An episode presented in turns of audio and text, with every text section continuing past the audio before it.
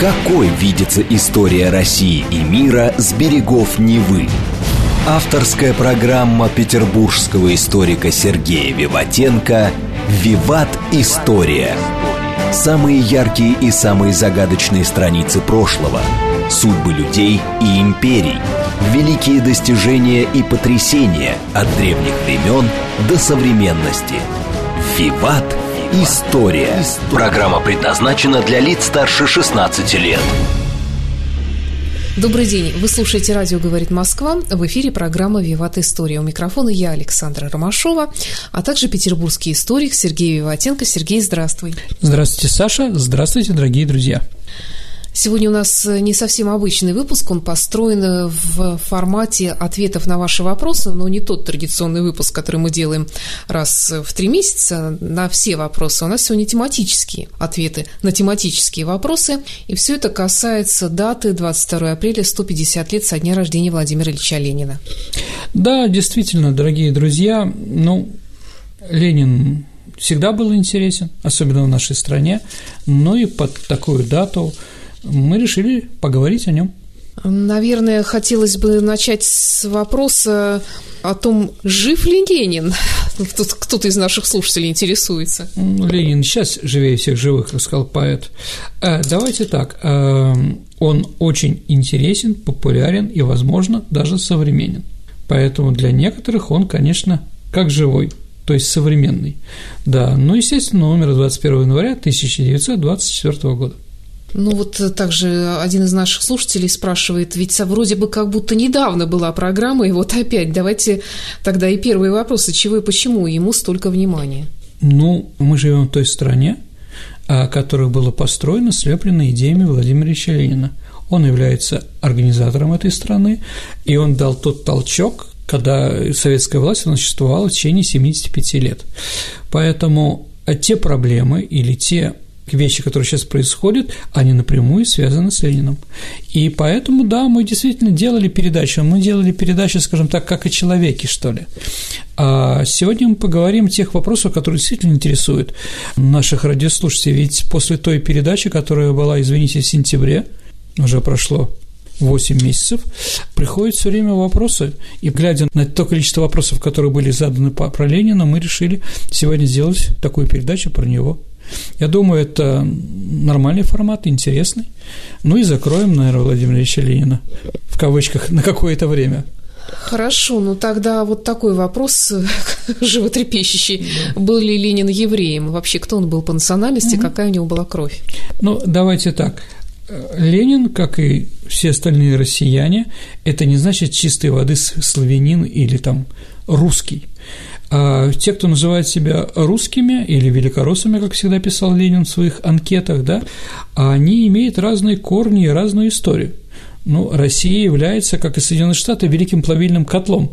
А, и то, что американцами становится человек во втором поколении, также, наверное, и в России в чем-то. Если человек уезжает из своей национальной диаспоры куда-то, то в конце концов он превращается уже такого русского человека. С другой стороны, даже и варясь в своих национальных каких-то э, регионах, он все равно тоже русский. Саша, знаете такой Хусейн Андрухаев? Нет. Хусейн Андрухаев – это рядовой э, адыгеец. Во время войны, Великой Отечественной войны в 1942 году его окружили немцы, он стал отстреливаться, и когда немцы предложили ему сдаться, он взорвал себя и немцев с криком «Русские не сдаются». Это первый человек, который крикнул такое вот перед смертью. А вот согласимся, что русский это немножко шире, чем национальность. Может быть, поэтому русский прилагательное – это единственная национальность, которая прилагательная, все остальные же существительные. То есть англичанин, немец. Да, да. А вот. Ну, кстати, да. Ну, вот так вот. А, даже американец. Даже американец. Поэтому даже сложно. Но давайте так, что мы знаем про предков Ленина? Да? Ленин был русский православный, да? как его крестили и прочее. Что потом с ним стало, мы уже не говорим, да? А в нем исследователи находят четыре, как минимум четыре разные крови. А по маме, по бланку, у него дедушка то ли еврей, то ли немец – а бабушка чистокровная немка, наполовину шведка. Ну, там, на самом деле, больше, чем четыре, да? По отцу А по отцу он считается русским, но некоторые считают, что он был калмыком – ну, раскосый, понимаете, немножко, калмыцкая как бы. Отец у него жил в Астрахане, но это практически Калмыкия, это рядом, да, а, но он туда приехал из Нижнего Новгорода, где родился, он из Нижегородского района, да, а, Сергач, по-моему, называется этот район Нижегородской области. Поэтому исследователи 100% говорят, что у Ленина была немецкая кровь, и у Ленина была шведская кровь и то, что Ленин был русский. Доказательства чувашей, калмыков и евреев не найдено. Хотя Маняша, это младшая сестра Ленина, да, Мария Ильинична, говорила, что, наверное, мой дедушка был евреем, потому что он из Житомира, а там одни евреи. Ну, давно я не был в Житомире, скажем так, но, в принципе, вот есть такое заявление, то есть ей так казалось. А Ленин не был антисемитом, Ленин никогда, но он был таким интернационалистом. И, как вы помните, еще раз повторю эту фразу, Ленин говорил, что он, что плохо, русский человек к революции не способен. А вот евреи, да, единственное, кого я могу опереться в своей борьбе. Ну вот, Поэтому думается, думается, да, что это вопрос неважный. Сколько у него крови еврейской, ну, там не более 25%. Это, еще раз, это не важно сколько. Он себя чувствовал великороссом, это главное. Каков вклад Владимира Ильича Ленина в Великую Октябрьскую революцию? Хороший вопрос, на самом деле. Потому что, дорогие друзья, если мы вспомним, чем занимался Ленин перед Октябрьской революцией, ну как там он должен быть не спать, приказывать там и руководить, угу. да, а то, конечно, этого все не было. Он находился, его искали и пытались арестовать, да, как немецкого шпиона. Он находился на Сердобольской улице, это, Саша, ну, в районе улицы сейчас Энгельса или Лесной, Лесного лесопарка, да, там на квартире Фофановой своей секретарши он там прятался, да, и пришел за сутки до начала революции.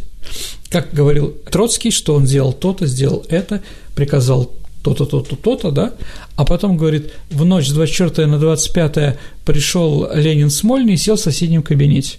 Ну, не совсем соседнем, но вот пришел, да. Давайте так, скажем так, Ленин – идеолог и теоретик Октябрьской революции. Именно он понял, что революция необходима. Именно он ее разработал в своих трудах «Марксизм и революция», «Марксизм и восстание», извините, а государственная революция – это другая, да, и большевики должны взять власть знаменитая, да, где почта, телефон, телеграф и прочее. То есть он теоретизировал, он разработал а, метод удачной революции в России. Но всю подготовку сделал Петроградский совет во главе с Львом Давыдовичем Троцким. В принципе, ни Троцкий, ни Ленин никогда не делили между собой, кто из них самый умный в этом отношении. Они признавали таланты друг друга, да, и уважительно друг к другу относились. Вот, хотя, конечно, Троцкий не является большевиком в том плане, который, да, ну, потом Ленин ему напомнит в завещании. Но это уже другая история. Поэтому, еще раз, дорогие друзья, теоретик Ленин, практик революции Троцкий. Наверное, вот это хотели у меня спросить. Вопрос Шамхала Мирзоева, ну, да. ну тут тоже по поводу национальности Давайте, семейства да. Ульяновых, угу. но, в общем-то, в принципе, ты уже ответил на этот вопрос, правда, тут не калмыки, тут э, чуваши, чуваши упоминаются. Калмыки. Да. Ну, еще раз, я думаю, что Шамхал понимает, о чем я, о чем я сейчас сказал, да, там и чуваши, и калмыки, и кого там только нет. Угу. Тогда вопрос звучит так, моя малая родина, город Ульяновск, родина угу. Ильича, мне было бы интересно узнать, связывало ли Владимира Ульянова что-то со своим родным городом, или он так же, как и его нынешние земляки, уехал из тогдашнего Симбирска и забыл родную губернию как страшный сон. А я думаю, что последний раз он был в Симбирске в 1991 году, где-то примерно так. Сначала в Самару, потом в Петербург. Давайте так, я вам процитирую. Когда, когда произошла революция, да, жители Симбирска, Симбирский совет отправил ему письмо, как земляку, а, в котором помочь провести противооползновые работы. Я не знаю, Шамхал, я никогда не был в Ульяновске, в Симбирске, да, мне было бы интересно, но из того, что я читал, да, ну, Симбирск находится на горе, взгорье там, да, как Киев, а между него овраг. И вот этот овраг, туда, кстати, сбрасывали время фекалии, все там, да, там запахи были прекрасные. Ну вот, и он жрал соседние холмы – ну, оползни, конечно, были. И вот симбирцы попросили у Ленина дайте денег на противооползневые работы.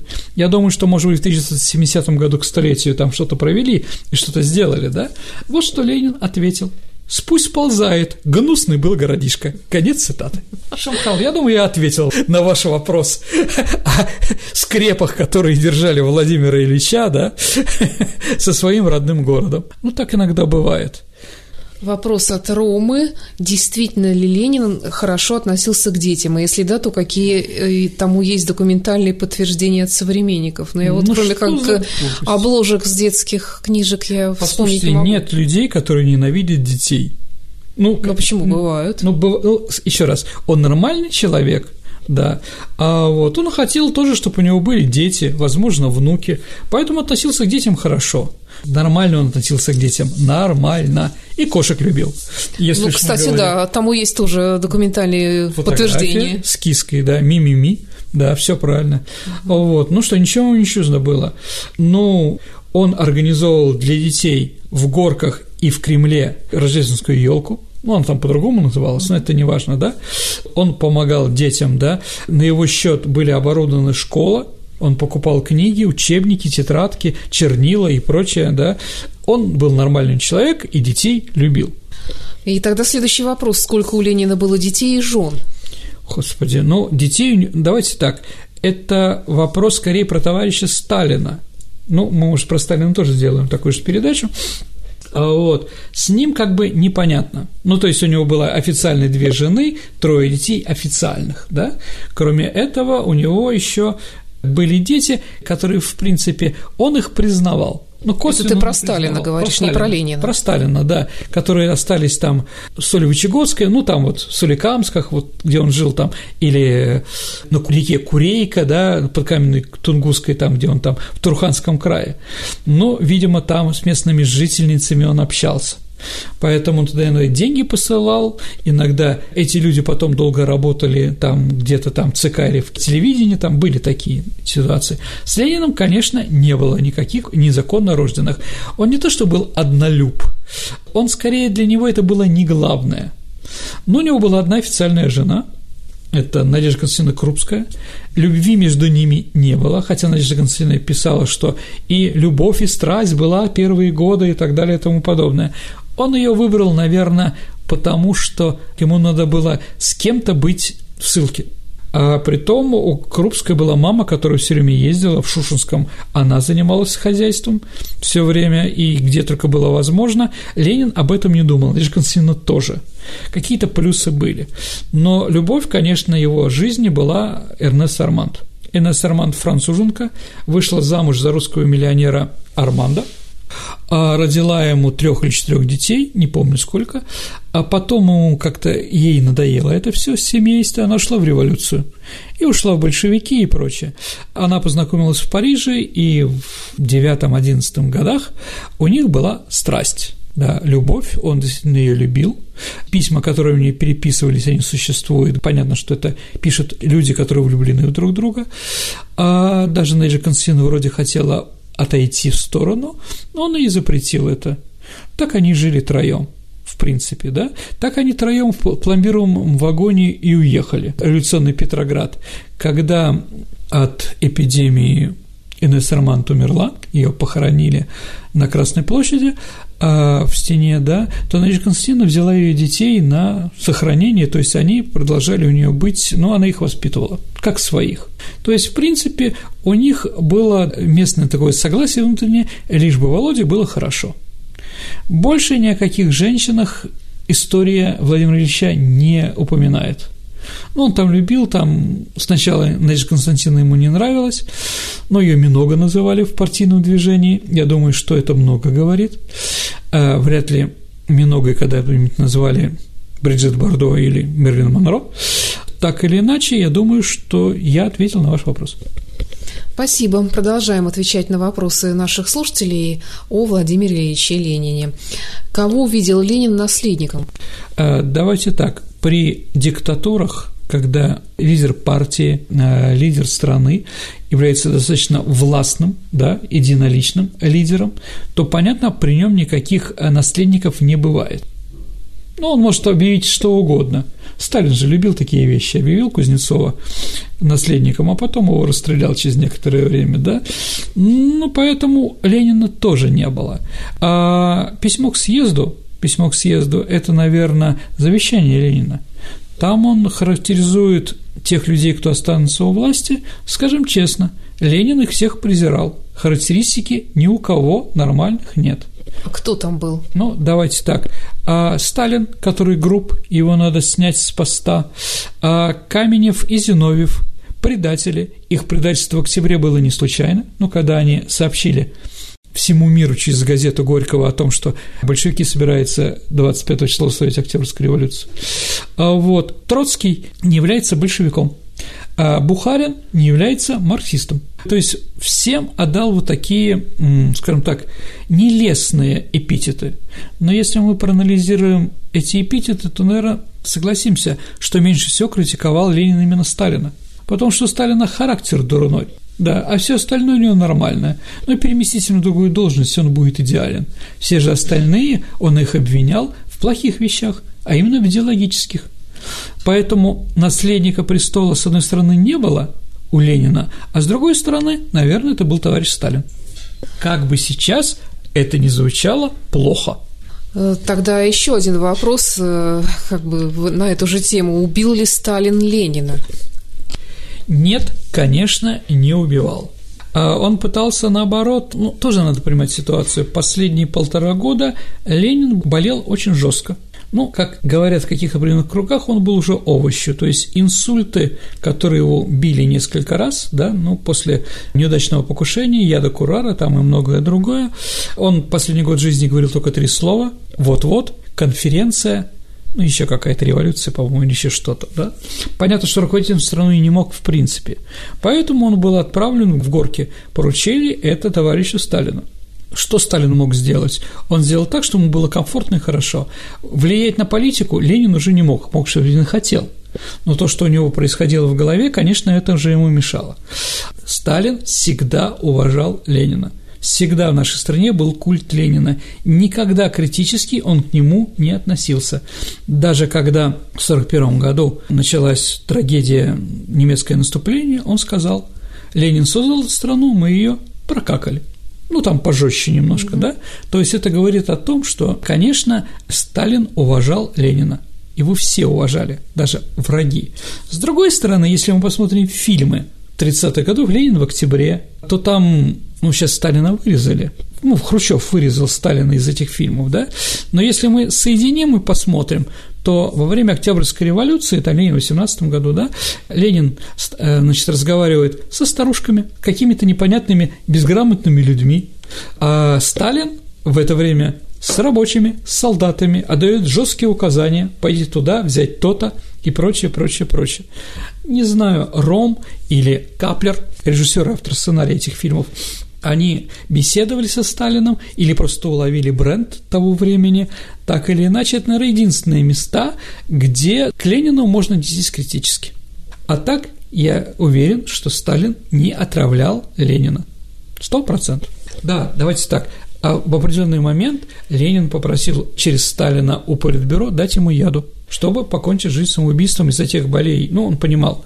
Это было принято у коммунистов, когда Пьер Лафарк и Жанне, его жена, дочка Карла Маркса, почувствовали, что они не могут ничего дать революции, они приняли ряду в 1911 году и отравились. В принципе, этого считалось нормальным для коммунистов-большевиков погибнуть, чтобы не отягощать. Но вот Сталин что мог сделать? После этого документа, если хотел, он бы дал бы яд товарищу Ленину. Но он поднял вопрос на Политбюро и как раз первый сказал, что этого делать нельзя – я, наверное, ответил на ваш вопрос. Вопрос Евгения Аликина. Кем была Фанни Каплан? Расскажите, пожалуйста, о ней, которая стреляла в Ленина. Угу. Ну, Фанни Каплан была еврейкой с Украины. У нее было очень плохое зрение. Она была эсеркой, террористкой. За это была отправлена в тюрьму. Сидела, по-моему, в Нерчинске. А после ну, после 17 года она вернулась сначала в Петроград, потом в Москву. А у нее была связь с Дмитрием Ульяновым, с братом Владимира Ильича. там, когда он руководил в Крыму здравоохранением, да, то есть она жила. Но потом она приехала и стреляла в Ленина, и она была после этого ликвидирована. Эта попытка террористического акта была со стороны эсеров, поэтому, может быть, Ленина и не убили. То, что у нее было плохое зрение, она не могла э, четко, да, четко стрелять хладнокровно. Так или иначе, разговор, то, что потом видели Фанни Каплан на Колыме, это неправда. Еще раз, есть вроде фейковая фотография. Я не уверен, что она настоящая, а где три женщины а, – Крупская, Инесса Роман и Фанни Каплан. Я думаю, что это фейк. Но такая фотография существует. Ну, как бы об этом говорят некоторые. Я не думаю, что историки об этом говорят, ну, где-то об этом написано. Я не думаю, что надо верить в эту фотографию. Вопрос от э, Даниила Саватеева, ну, вот я читаю так, как Читайте. тут написано в оригинале. Правда ли Ленин в июле 17 года в женском платье убегал из Петрограда? Про Ленина тоже такой слух был. Потом уже коммунисты распространили слух про Керенского, а Ленин якобы сбегал после запрета коммунистов временным правительством. Ну, ерунда, конечно, это. Ни Ленин, э, ни Ленин, ни Керенский в женской одежде не избегали из революционного Петрограда один летом, другой осенью.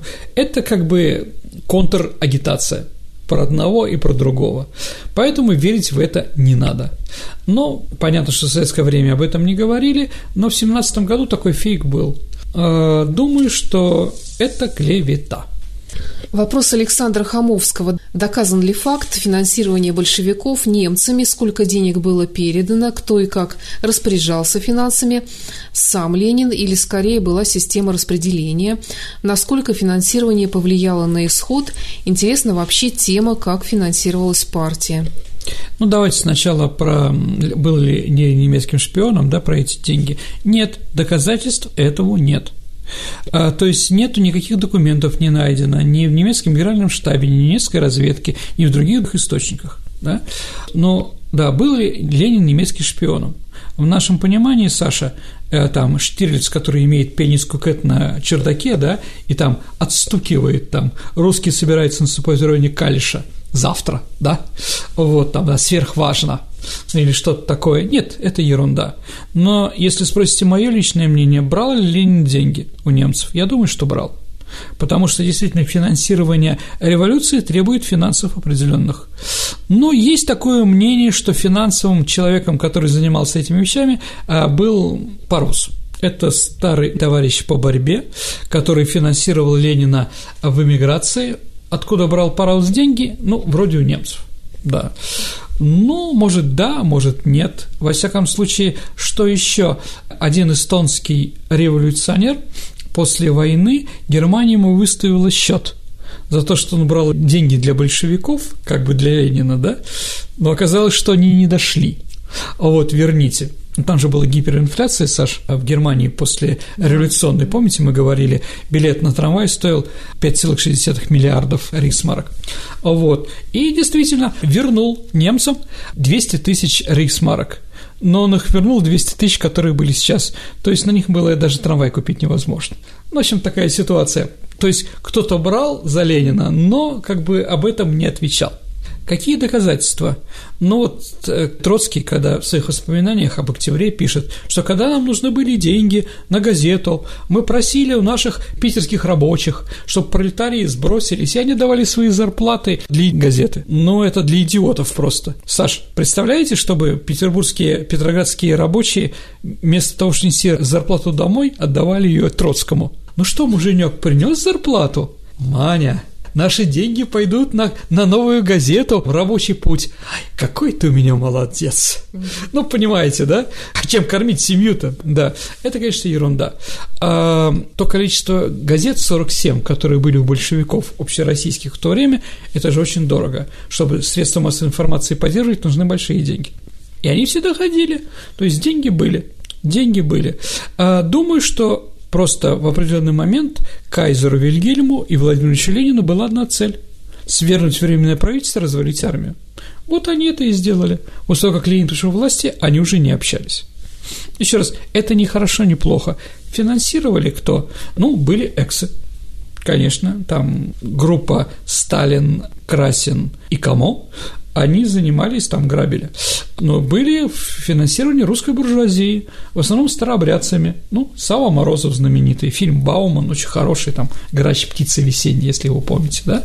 То есть он давал деньги через жену, жену Горького Андрееву, актрису. На эти деньги Ленин и партия существовали. Ведь какие-то деньги он же должен был существовать в Швейцарии, там, в эмиграции. Вот. Вполне возможно, что на буржуазные. Но наше купечество было дикое, и дивное. У нее можно было получить деньги и на машину времени, и на какой-то шестипаличный мотормолет, и на революцию. Поэтому вот такое финансирование было. Сергей, предлагаю прерваться на пару минут. Это программа «Виват История». Давайте передохнем. Какой видится история России и мира с берегов Невы? Авторская программа петербургского историка Сергея Виватенко «Виват. История». История.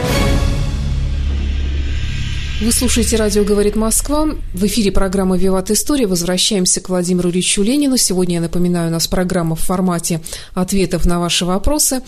Э, Сергей Виватенко, историк петербургский, отвечает на вопросы, которые вы могли прислать нам э, по нашему электронному адресу радио Виват собака mail.ru, либо оставить в нашем сообществе ВКонтакте. Ну, а вопросы зачитываю я, Александра Ромашова. Продолжаем. Вопрос от Матвея Штырина. Почему Ленина звали стариком и какие вообще прозвища у него были? Ну, давайте так, клички, псевдонимы, прозвища. Ну, старик его называли в 90-е годы 19 века, потому что носил бороду. Ему было в то время 24 года, и с бородой его называли стариком.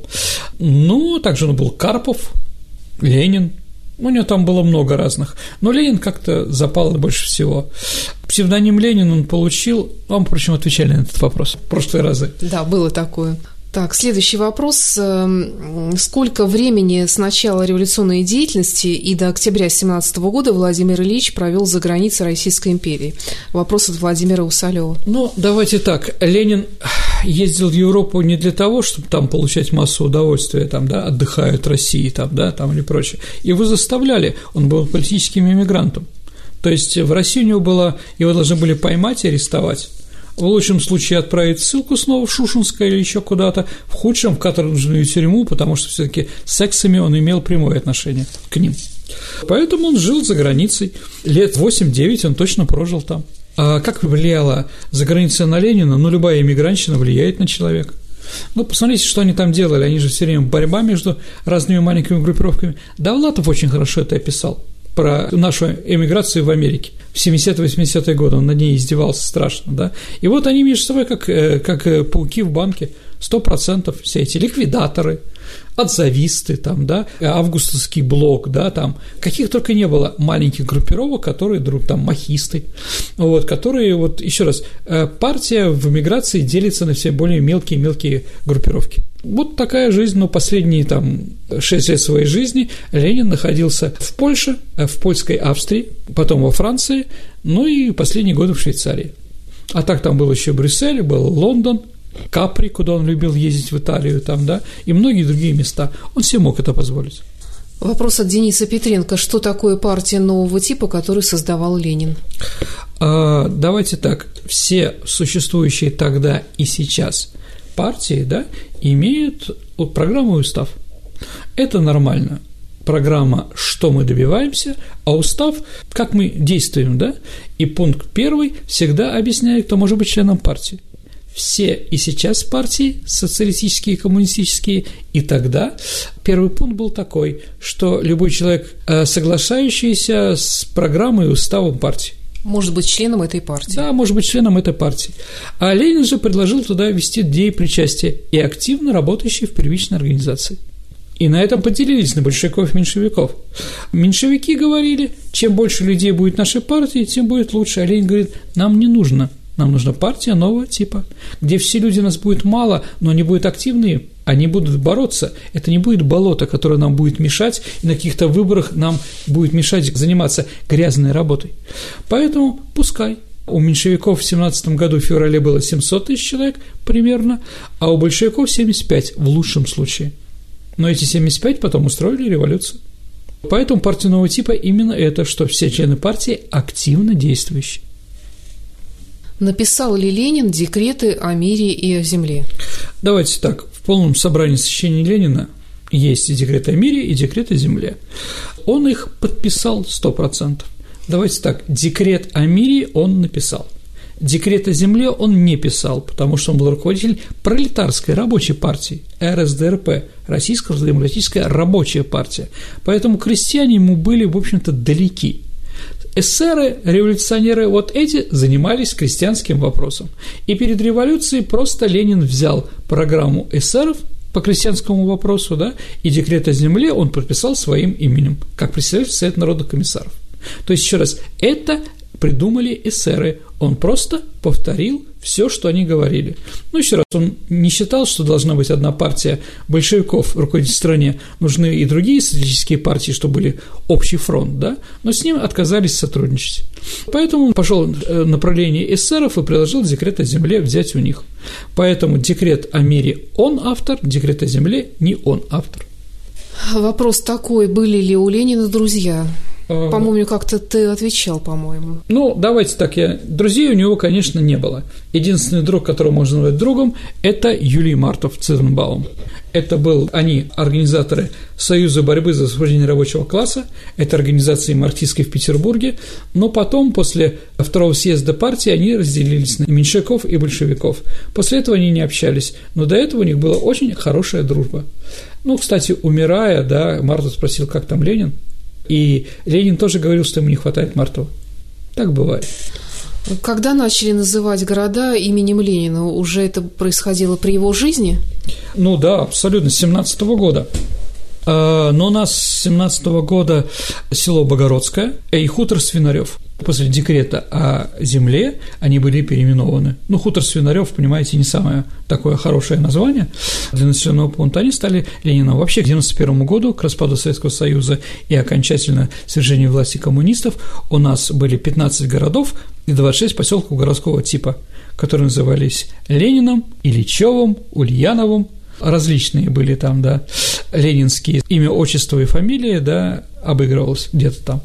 Еще раз, с 17 года Ленин был против, но не то, что против был, ему было все равно. Ну, называет, ради бога, лишь бы не лезли.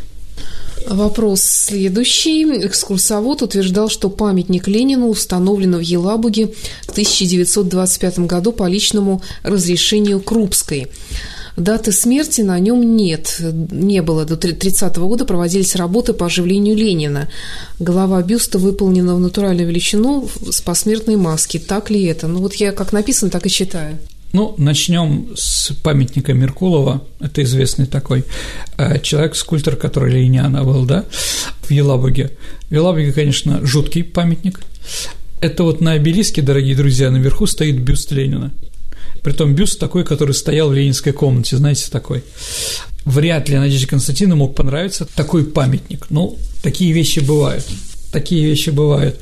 Насчет оживляли, ну да, наверное, мы можем сказать, что, например, Красин, известный э, революционер и сподвижник Владимира Ильича, он выступал за организацию мавзолея для того, чтобы воскресить в будущем Ленина. Разговоров тогда было много, да?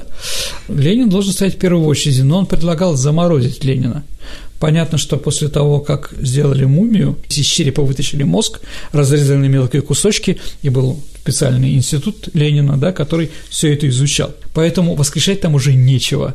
Там есть только зомби понимаете, да, он внутренний, уже был не хозяин своего тела. А вот, а памятник ужасный, ну, просто ужасный. Там еще подстроили в 70-м году Кремлевскую стену за этим памятником, то есть он, на обелиске его голова, а сзади Кремлевская стена. Поэтому я не думаю, что после 25 -го года, когда Сбарский все-таки его распротрошил, у кого-то были идеи его воскрешения. Э, следующий вопрос. Нужно ли захоронить Ильича? Ну, такой вечный вопрос последних лет. Но давайте так, это факт. Э, в 70-е годы власти у нас спрашивали у Русской Православной Церкви, является ли мавзолей захоронением понимаете, могилой. На что РПЦ ответила, что да, потому что тело находится ниже горизонта поверхности. Да, но мое мнение, конечно, его надо перезахоронить. На литературские мазки, Саш, знаешь, такое у нас кладбище есть, да? Там похоронена его мать, его сестра и брат. Поэтому там место ему, конечно, найдется. Но не по-православному смотреть на мумию, согласимся, да?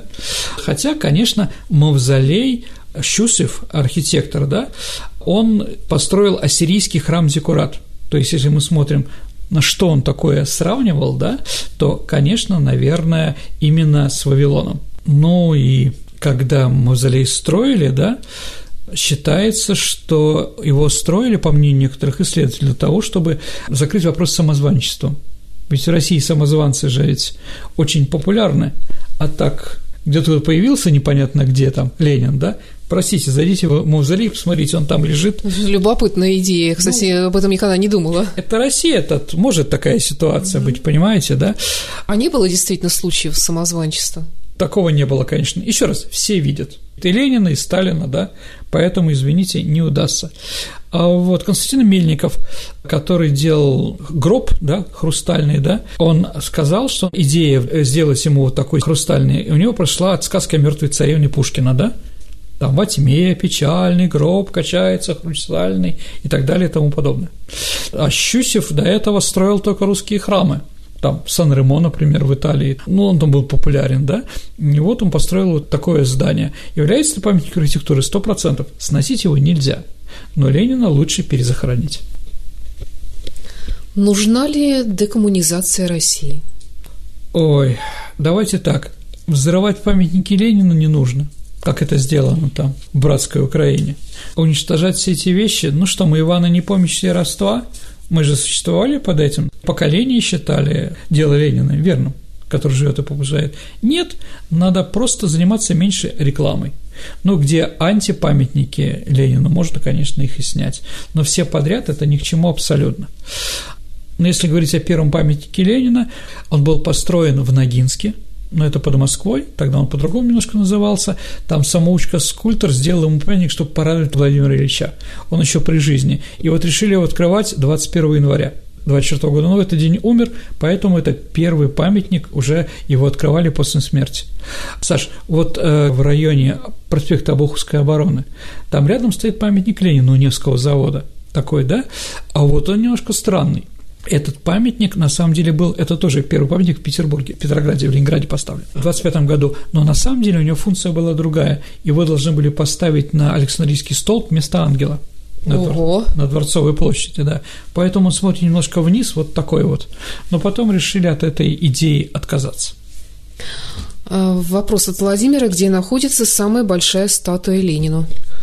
Ну, наверное, это Волгоград. Там был Вучищем в Волгограде он знаменитый скульптор, да, Вучичич, который «Родину мать» поставил, или в Трептов парке, да, он поставил две громадные, по-моему, 57 метров, врать не буду, не помню, очень большие в начале Волгодонского канала. Ленин и Сталин там как бы такие вот стояли. Но потом Сталина убрали, а Ленин, по-моему, еще сейчас стоит, его можно видеть, самый большой. Но очень много памятников Ленина были сняты, там в Ташкенте был очень высокий памятник Ленина. Но в основном национальных каких-то, национальных каких-то наших республиках там действительно были помпезные памятники. Очень большой памятник Ленину был в Грузии, около водохранилища ГЭС, который там построили по плану Гуйл-Ро. Еще раз, их в основном все сняли. Да, зря, конечно. Некоторые очень были красиво вплесены э, в местный пейзаж и были доминантами. Например, памятник Кербеля в Берлине, восточном, да, где за ним такая стена, и вокруг него много современных домов. Очень красивый его памятник, и хорошо стоял. Его сняли, хотя, например, в Шверине, в других городах Ленин стоит еще, да, и площадь сразу опустела поменялось, да, это было, ну, что-то другое бы поставили, так же, как и Лубянка. Лубянка без памятника доминанта в середине, она смотрится плохо. Ну, поставьте жертву репрессий там или еще кому-то найдете, да, но без э, Дзержинского эта площадь теряет, ну, свою архитектурную привлекательность. Следующий вопрос от э, Валентины Микалюк. Расскажите, пожалуйста, о наиболее примечательных ленинских местах Москвы, Петербурга, России в целом и Европы, если таковые есть. Господи, ну здесь, конечно, камень Ленина знает. Вы помните, Саша, такой лозунг был про Санкт-Петербург. Да много чего. Он исследователей за 75 лет советской власти было много. Знаете, Саша, какой на карте ленинские места Ленинграда под номером один находится? Какое здание? Зимний дворец. Нет, Саш, Московский вокзал, потому что он приехал впервые в 1891 году. Еще раз, Смольный, конечно, там музей хороший Ленина, да, Петербургский университет, он все-таки там учился, Казанский университет, Симбирск, с его ленинским мемориалом, который тоже можно посетить, я думаю, это интересно, там гимназия его, там, да, я вижу дом, где Ленин рос, и тот похвальный лист, что из гимназии привез Ульянов гимназист, да, ну, горки ленинские, да, в Москве, ну, Кремль, он там жил, завод Михельсона, который переименовали в завод Ильича. В Лондоне это, наверное, библиотека, британская библиотека, где он часто работал, Цюрих, тоже библиотека, и любые пивные, которые он был, да, в Париж улица Мари Рос.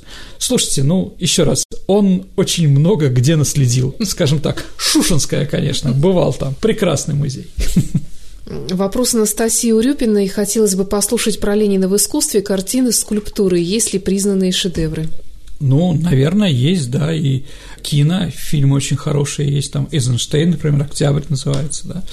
Давайте так, я не буду навязывать свое мнение, каждый посмотрите. Естественно, разные деятели литературы, искусства освещали Ленина, да, наверное, очерк Максима Горького э, «В.И. Ленин» можно и сейчас почитать.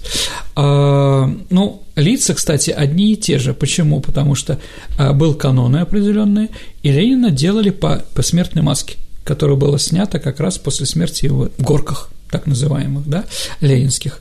Кстати, тоже интересно, Горки – это же ведь усадьба Савы Морозова. То есть тот человек, который его финансировал, потом, да, ему так понравилось это место, что он решил там доживать свои последние дни. Посмотрите, интересные и фильмы были, и спектакли, и, конечно, скульптура. Ну, каждый решает по себе. Разговор о том, что это все было для проформы, это не так – очень много профессиональных людей делали ему памятники бескорыстно, потому что у него был такой зов души. Следующий вопрос. Э, вернулись опять к началу. Просьба рассказать о семье и о детстве Владимира Ильича.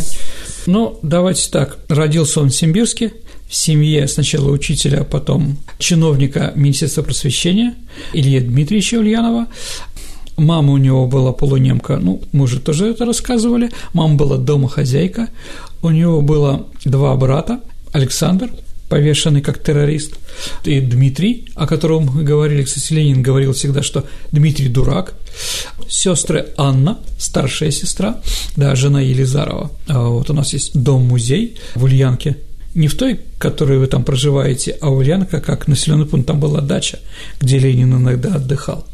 А вот, кстати, в Ульянке а в пионерскую организацию был принят Владимир Владимирович Путин, да, будучи пионером. Ну, семья была, в общем-то, нормальная. Дедушка был врач, он был знаменит тем, что спас Тараса Шевченко от смерти. Он дослужился до подполковника, то есть он уже был тоже дворянином, то есть личным, да, по материнской линии. У него была усадьба Кокушкиной под Казанью, 40 э, крепостных мужского пола. И когда мы говорим, а на что жил Ленин? А Ленин жил как раз с помещей усадьбы, который получал ренту определенную от своих крестьян и прочее. То есть не было у него такого позыва, а давайте я крестьянам всем отдам землю. Нет, ну, на что-то надо было существовать. Ну, и мама там получала, да, но все таки мама была в России, и ей было сложно существовать без Владимира Ильича. Кстати, отец умер от болезни мозга 54 года, а сам Ленин 53 года. То есть, ну, наверное, где-то прохоже, да. Ну, наверное, все, то, что мы сегодня уже про это говорили. Употреблял ли Ленин алкоголь и курил ли? А, ну, любил пиво. Любил пиво, курил, нет, он был против. Вообще он там, фраза у него такая, водка и другие дурманы приведут нас к капитализму, а не вперед к коммунизму. Ну, такие вещи много часто, да. Как вспоминают э, люди, которые с ними ехали в пломбированном вагоне, да, Ленин, находясь в вагоне, полностью запретил курение во всех купе. Курить ему уже было только в туалете. Однако вскоре перед туалетом собралась большая очередь из курильщиков и тех, кому нужно было по необходимости. Понятно, начались споры, что там делать. Тогда Ленин взял рулон туалетной бумаги, разорвал ее и каждому давал кусочек, то есть давал своеобразные билеты. Разрешение пойти, да, то есть Владимир Ильич в моче нету, пожалуйста, вот, то есть это все, да, для курящих было выбрано некоторое количество времени, которое ходит, И других, да, количество посещений уже было тоже. Социализм – это учет и контроль, Саша. Ну, вот он этим занимался, да. Вот, распределительная экономика, да. Очереди и споры вокруг туалета закончились. Не курил, но иногда употреблял. Любил ли Ленин русский народ? Такой риторический вопрос. Думаю, что нет. Он к нему плохо относился. А относился почему? Потому что он считал, что русский народ не помощник ему в революции. Вот евреи мне помогут в революции, а русские нет. Еще раз, Октябрьская революция была антирусская по содержанию. Расказачивание и многие другие шаги, которые были предприняты, они были, конечно, антирусскими. Поэтому, думаю, не любил. Э, вопрос от Влада Алексеева. Фамилия моего деда Бендерин. У нас в семье утверждали, что мой пра-прадед был другом Ленина. Могло ли такое быть? А, ну, давайте так. Я, конечно, не знаю, но Бендерин – это фамилия Саши Печника. Ну, Ленин и Печник. В горках знал его любой. Угу. Старики на сходку звали. Я боюсь стихи читать, чтобы меня потом, да, опять что-то неправильно скажу. А вот, да, Бендерин – это фамилия Печника.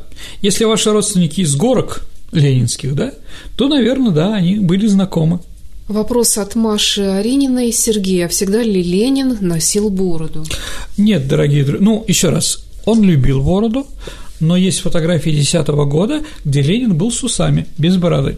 А Сталин лично сбрил ему усы и бороду в 17 году, когда нужно было спрятаться, да, когда он под ксивой рабочего Иванова прятался в Сестрорецке в разливе, да, у него был парик, новый паспорт и прочее. Ну, и Карл Маркс где-то за полтора года до своей смерти сказал, я начинаю новую жизнь и сбрил бороду. То есть Карл Маркс тоже был не всегда с такой с хасидской бородой. Вопрос такой, кто такие ходаки? Ходаки – это люди, которые направляются из провинции в столицу и просят о помощи, то, что они не могут решить на своем там областном, губернском там или сельском уровне. Ну, самые известные ходаки, да, в результате сильнейшего пожара э, в одной из деревень Нижнего Новгорода, да, э, селение выгорело почти целиком – где бы они ни просили помощи, не, помогали. То есть это было еще при царском режиме, потом при Керенском. А вот в конце концов местный священник Федор Федотов выехал в Москву и встретился с Лениным и получил от него 100 тысяч рублей деньги громадные, все село отстроилось, да. Правда, после этого церковное начальство он был снят и лишен сана, да. Но благодарны односельчане до сих пор уверены, что именно Федотов один из героев знаменитой картины Владимира Серова ходаки у Ленина. Да, ну и поэма Заболоцкого, наверное, тоже известная. Еще один риторический вопрос. Носил ли Ленин бревно? А, нет, конечно, носил. Фотографии есть. Но Надежда Константиновна Крупская на вопрос вообще Ленин любил физические упражнения? Говорит, нет никогда ничего не занимался, только на субботнике, сказала она. То есть она косвенно признает, что бревно он носил. Другой вопрос, кто с ним носил? Там было много людей, которые после этого говорили, что Ну, может, он много бревен носил? Ну, не такой степени, чтобы там более сотни человек в своих воспоминаниях об этом говорили. А, вопрос от нашего слушателя о Ленине, когда его образ впервые появился в кинематографе? Ну, а, впервые в кино в 1924 году в польском фильме Фильм там был антироссийский, понятно, да, и его играл Теодор Шватовский. Ну, это был еще не мой фильм, впервые Ленин был там, да. Ну, а потом «Октябрь», знаменитый фильм Эйзенштейна, и там он стал канонический. Как там показывают в фильме, да, так, в принципе, его изображали и в других местах. А правда ли, что актеры, которые играли Ленина, у них не складывались частенько с дальнейшая карьера, потому что какой-либо отрицательный образ, отрицательный герой не мог быть уже в исполнении этого актера? Абсолютно. Нам Штраух, да? Штраух, который, ну вот Щукин, Штраух, угу. Каюров, Кирилл Лавров, мало ли у нас там, да, там даже Алексей Мягков один раз играл Ленина. Нет, дважды дважды.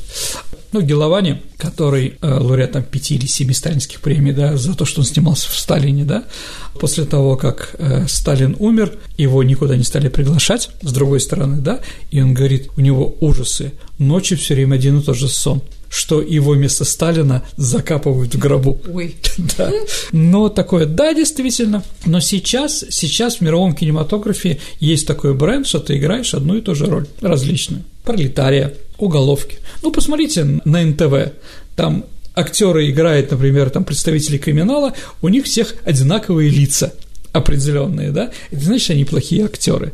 Но вряд ли э, Блока они когда-нибудь изобразят. Ну, просто это уже не актеры, а типажи. Да, типажи. Ну, вот кто-то типажом был Лениным. Почему нет? И традиционный вопрос, что почитать про Ленина? Художественная литература, и не только художественная.